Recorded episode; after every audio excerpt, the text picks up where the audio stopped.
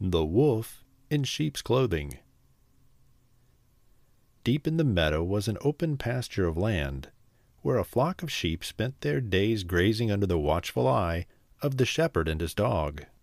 They would spend hours in the sun watching the sheep enjoy the taste of grass and flowers. Sometimes, when they were thirsty, the shepherd would lead the flock to a flowing stream for a drink of cold mountain water.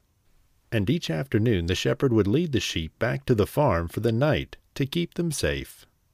Until one spring, when night after night, a wolf prowled around the flock of sheep, looking for one to eat.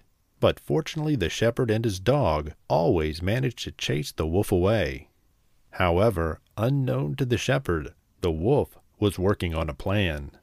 You see, two weeks earlier, the wolf found the skin of a sheep that had been thrown aside.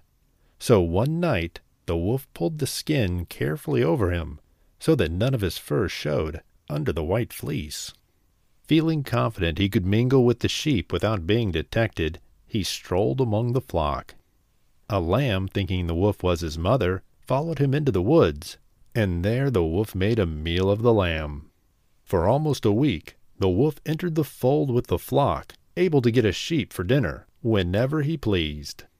Until one evening, when the shepherd decided to cook a lamb for his own dinner, he chose the biggest, fattest sheep he could find and killed it on the spot. Only that night he did not kill one of his own sheep, because the biggest, fattest sheep he could find was actually the wolf.